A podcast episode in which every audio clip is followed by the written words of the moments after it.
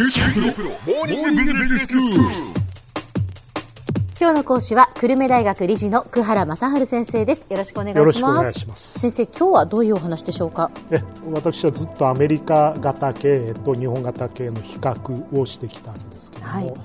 アメリカ型の経営っていうのは非常に特殊なアメリカの国で一般化した仕組みであって、はい。これはなかなか日本とは違うんでですね、ええ。そういったアメリカの経営の仕組みを入れるってことは問題があるんでやっぱりアメリカの背景を知るってことが大事ですよ、こういう話をしたいと思うんですね。はい。あのアメリカ人を見れば分かるんですけど、ええ。子供の時からですね自分の選択をしなきゃいけない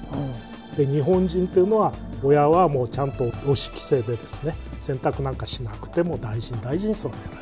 られるここがまずあの第一の出発点の違いなんですね。もう子供の頃から違うんですね、そうすると自由な選択っていうと分かりやすく言えばですね、え例えば皆さんあのアメリカでサンドイッチを注文するとしたら、はパンの種類から中に入れる野菜とかハムとか全て選択しなきゃいけない自分の意思決定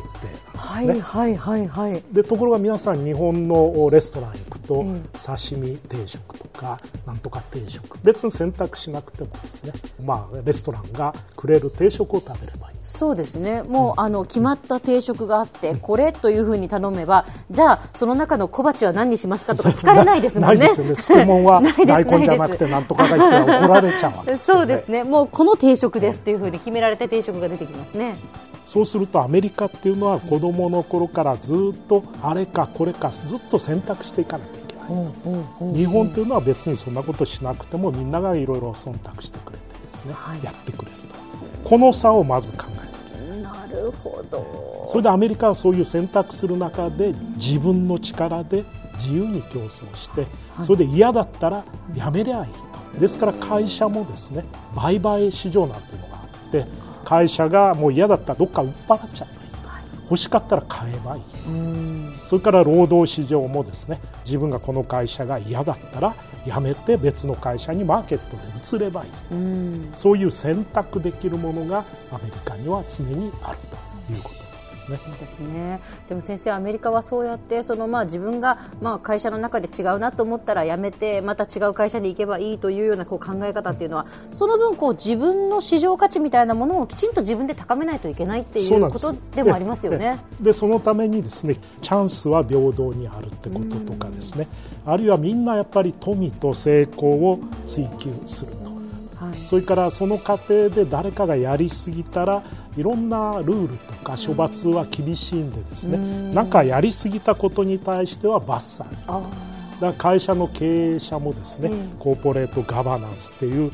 経営者をコントロールする仕組みがあって、はい。悪いことをしたら罰されるんですね。とは日本の会社は基本的に悪いことをしない会社だったから、そこに悪いことをしたら罰されるアメリカのガバナンスの仕組みとかそういったものをどんどん入れ込んでいるうちにですね、だんだん日本の会社も不祥事みたいなのが起きるようになってきたと。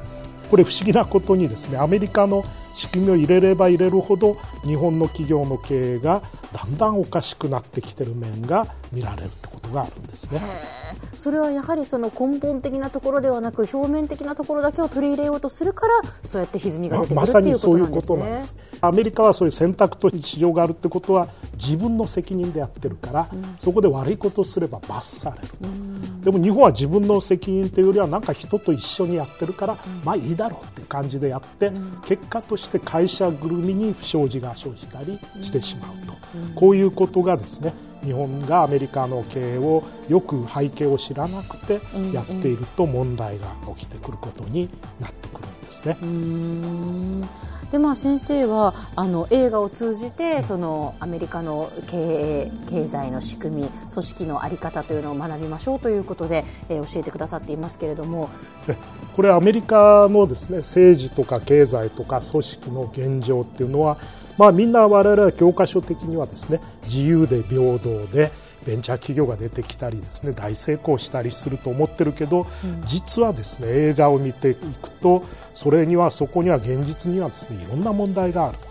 で例えばこの2000年代に入ってもいろんな戦争映画がまずあったんですけれども、はい、その戦争映画を見るとイラクであったりアフガンであったりあるいはそのドローンでこの爆撃したりするのはそれぞれいろんな問題が出てきていると。それから2008年のリーマンショックの後はですねこのウォール街の儲けすぎを批判する映画がいっぱい出てきてそれをよく見るとアメリカの株主中心の経営にはいろんな問題があると。それからオバマ大統領が出てきたら今度はやっぱり黒人の差別っていうのがずっとあったと、で今度は黒人の差別だけじゃなくて今年のアカデミー賞なんか見ていけば女性の差別とか少数者の差別、うん、そういった現実はですね、うん、決してその自由で平等ではなくて、うん、それからこの反エリート主義みたいなのもアメリカはあるんですね。でそういったものが背景になってまあ、トランプ大統領っていうのはそういう非常に矛盾を抱えたですね、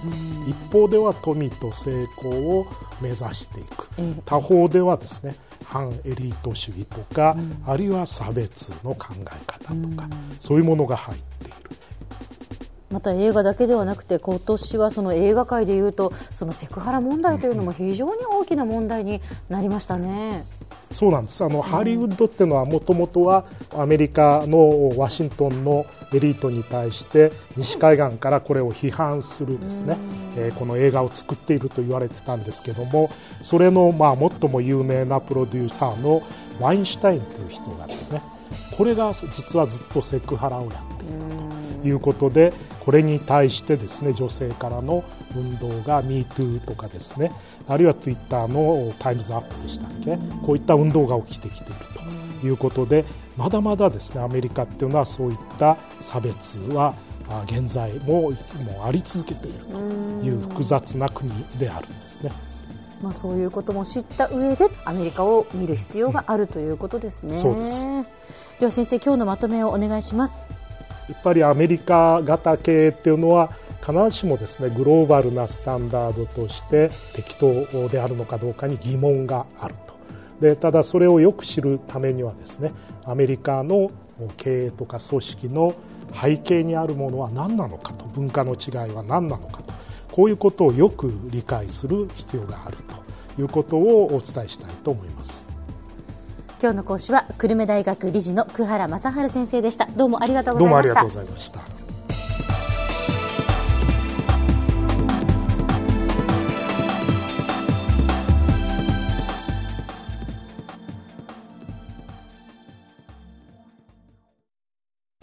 QT プロは通信ネットワーク、セキュリティ、クラウドなど QT ネットがお届けする ICT サービスです九州中に展開した光ファイバー網を基盤に一番身近なビジネスパートナーとして九州の企業自治体の皆様をサポートします。詳しくは QT プロで検索を。